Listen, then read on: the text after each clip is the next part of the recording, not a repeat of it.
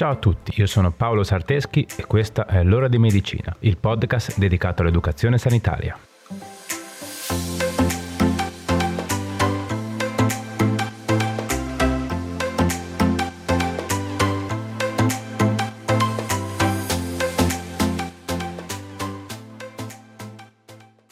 Ciao a tutti e bentornati. Oggi parliamo della sindrome di Tourette una malattia neuropsichiatrica che colpisce il cervello e il comportamento, caratterizzata dall'emissione, spesso combinata, di suoni involontari ed incontrollati e da movimenti del volto e o degli arti, chiamati tic. Il nome sindrome di Tourette deriva dal medico francese che per primo scoprì i sintomi di questa sindrome. Solitamente questa patologia compare già nell'infanzia, nella maggior parte dei casi tra i 5 e i 9 anni e può persistere in età adulta. Un grande fattore di rischio per la sindrome di Tourette è la familiarità e spesso, quando presente, può essere associata a disturbo ossessivo-compulsivo e a disturbo del deficit di attenzione e iperattività.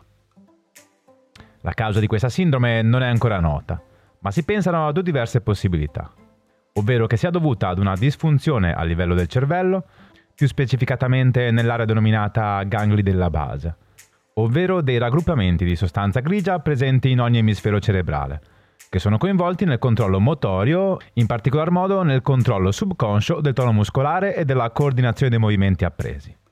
Negli individui colpiti dalla sindrome di Tourette si ritiene che i tic siano manifestazione proprio di questo malfunzionamento dei gangli della base. Altre possibilità sono che possano esistere una o più geni che provocano la patologia, oppure che ci possano essere disfunzioni a livello di dopamina e sistema dopaminergico. Per quanto riguarda i fattori scatenanti, anche in questo caso non è noto quali siano ufficialmente, ma alcune ipotesi sono genetica, infatti la possibilità di trovare più casi di sindrome di Tourette nella stessa famiglia è molto alta, o infezioni in età infantile, più precisamente un'infezione del batterio streptococco, che di solito causa mal di gola e tonsillite. Ok, ma vediamo insieme quali sono i sintomi tipici di questa sindrome. Abbiamo i tic. Nello sviluppo dei bambini può capitare che si abbiano dei tic, chiamati transitori, ma i tic che possono farci pensare ad una sindrome di Tourette devono persistere da almeno un anno e comprendere almeno un tic vocale. I tic di questa sindrome possono essere vocali, quindi caratterizzati dall'emissione di suoni, oppure fisici, quindi caratterizzati da movimenti improvvisi come smorfie o movimenti degli arti superiori. Inoltre, il tic può essere classificato in semplice, quando si manifesta con un piccolo movimento, oppure un leggero borbottio, oppure complesso, quindi con una serie di movimenti o con l'emissione di frasi più lunghe. La maggior parte dei malati della sindrome di Tourette presenta tic sia vocali che fisici. Altro sintomo sono sensazioni premonitrici ovvero sono sensazioni sgradevoli o strane che si presentano subito prima di avere un tic. La sensazione premonitrice si allevia solamente quando il tic è terminato, un po' come il prurito che passa solo dopo essersi grattati. Alcuni esempi di sensazioni premonitrici sono bruciore agli occhi, tensione a un muscolo, gola secca o altri sintomi della sindrome di Tourette, meno comuni dei tic ma osservabili in alcuni casi, sono coprolallia, ovvero continuo proferimento di frasi o parole oscene e volgari, palliallia, ovvero ripetizione di alcune parole fuori dal contesto che quindi risultano fuori luogo, comportamenti socialmente non accettati, non osceni, ecolallia, ovvero ripetizione di parole dette da altri, e ecoprassia, ovvero ripetizione di gesti o comportamenti fatti da altri. Esistono poi altri disturbi di tipo neuropsichiatrico che frequentemente si associano alla sindrome di Tourette, ovvero disturbi da deficit dell'attenzione e iperattività, disturbo ossessivo-compulsivo, difficoltà dell'apprendimento, autolesionismo, alterazioni dell'umore, problemi comportamentali come ansia, irritabilità, isolamento sociale, eccetera. Ovviamente la concomitanza di questi sintomi va a peggiorare il quadro clinico della persona che ne soffre, rendendo ancora più complesso il reinserimento nel contesto sociale o scolastico. Ok, bene. Ma adesso vediamo come avviene la diagnosi.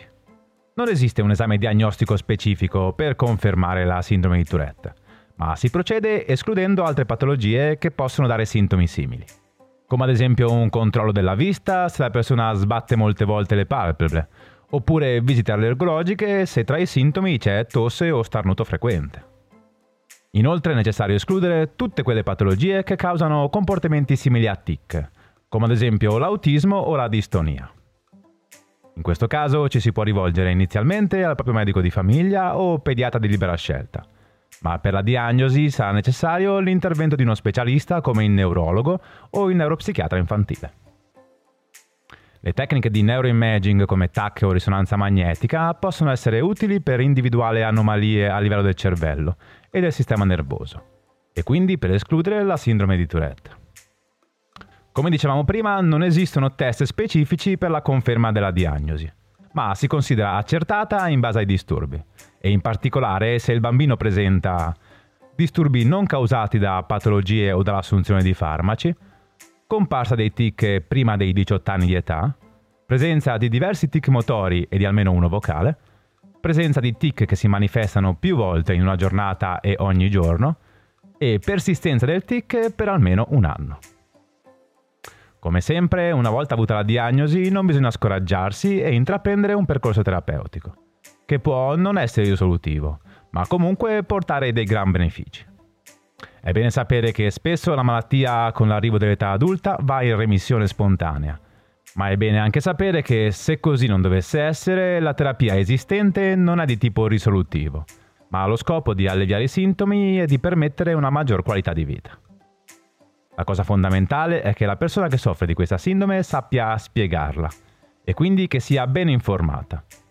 Ovviamente se si tratta di un bambino saranno i genitori a dover essere informati e a loro volta a spiegare ed informare chi si trova a contatto ogni giorno con la persona affetta dalla sindrome di Tourette.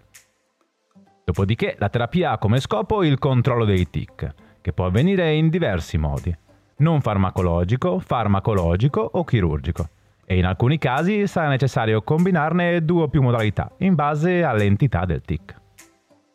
Tra terapie non farmacologiche, in questo caso, può essere molto efficace la terapia comportamentale, che è una cura non medica che consiste in un intervento psicologico atto a modificare il modo di comportarsi. In particolar modo per la sindrome di Tourette sono efficaci l'inversione di abitudine, che si basa su due concetti base il primo che le persone malate della sindrome di Tourette sono spesso inconsapevoli dei loro tic. Il secondo che i tic spesso sono risposte per alleviare il disagio dato dalle sensazioni premonitrici. In questo caso allora la prima fase sarà quella di studiare la frequenza e il tipo dei tic, per poi identificare una strategia alternativa per evitarne la manifestazione, dando vita ad una risposta concorrente. L'inversione d'abitudine è spesso combinata alle tecniche di rilassamento per esempio, ad un bambino che manifesta il tic del grugnito per alleviare una sensazione premonitrice di prurito alla gola, potrebbe essere insegnata come risposta concorrente l'esecuzione di respiri profondi che vadano a sostituire il grugnito. Un altro tipo di terapia comportamentale è l'esposizione e la prevenzione di risposta, che prevede una specie di allenamento che ha come scopo resistere al desiderio di esprimere il tic. Per quanto riguarda invece la terapia farmacologica, possono essere utilizzati farmaci agonisti dei recettori alfa-2 adrenergici, raccomandati per la cura di disturbi da lievi a moderati, e questo tipo di medicinali aiutano a mantenere stabili i livelli di noradrenalina e quindi ad evitare attivazioni improprie nel cervello e quindi ridurre la presenza di tic. Farmaci miorilassanti particolarmente efficaci nel controllo dei tic motori e antagonisti della dopamina che sono i farmaci più efficaci per contrastare i tic, ma presentano molti effetti collaterali. Perciò il loro impiego viene consigliato solamente nei casi in cui i tic creino grande disagio. Il trattamento chirurgico e la stimolazione cerebrale profonda, infine, vengono considerati solamente quando la sindrome di Tourette è veramente grave e i sintomi non rispondono in maniera positiva ai trattamenti precedentemente citati. In particolar modo la stimolazione cerebrale profonda si è dimostrata spesso efficace, ma è stata utilizzata su un numero troppo ristretto di persone per poterne giustificare l'uso come trattamento standard della sindrome di Tourette. Ok, bene, Ci siete ancora? Spero di sì. Direi che con la teoria possiamo anche fermarci qua. Passiamo ora a qualche consiglio pratico, che dite? Pronti? Dai, andiamo.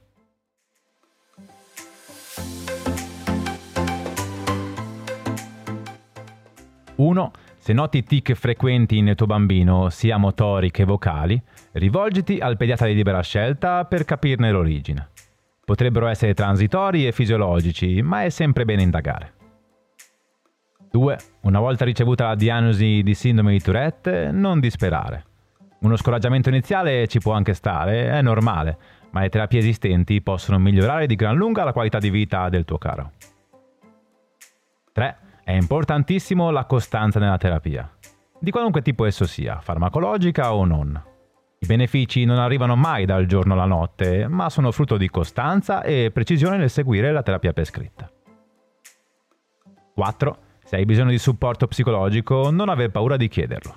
Non è facile convivere con questa sindrome e se esistono professionisti in grado di alleviare questo fardello, perché non consultarli?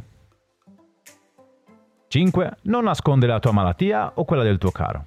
È bene che le persone intorno a voi siano a conoscenza e informati sul perché di alcuni tuoi comportamenti, parole o versi. La conoscenza e l'informazione sono un metodo molto efficace contro l'isolamento sociale. 6. È importante per i bambini che a scuola siano presenti figure che sappiano come comportarsi, sia con il bambino che soffre di sindrome di Tourette, ma che sappiano anche spiegare e insegnare al resto dei compagni cosa sia e come aiutare il compagno ad affrontarla nel miglior modo possibile, garantendo così la crescita del gruppo classe ed evitando che il bambino venga emarginato perché ritenuto diverso o strano. 7. Lascia al bambino con la sindrome di Tourette momenti appositi per scaricare la tensione accumulata durante la lezione. 8. Evita di accentuare l'attenzione sui tic sia vocali che motori e insegna ai bambini di non deridere o prendere in giro certi comportamenti. 9. È bene conoscere i farmaci che si assumono e i loro possibili effetti collaterali, in modo da riconoscerli precocemente e notare se aumentano o diventano problematici. 10.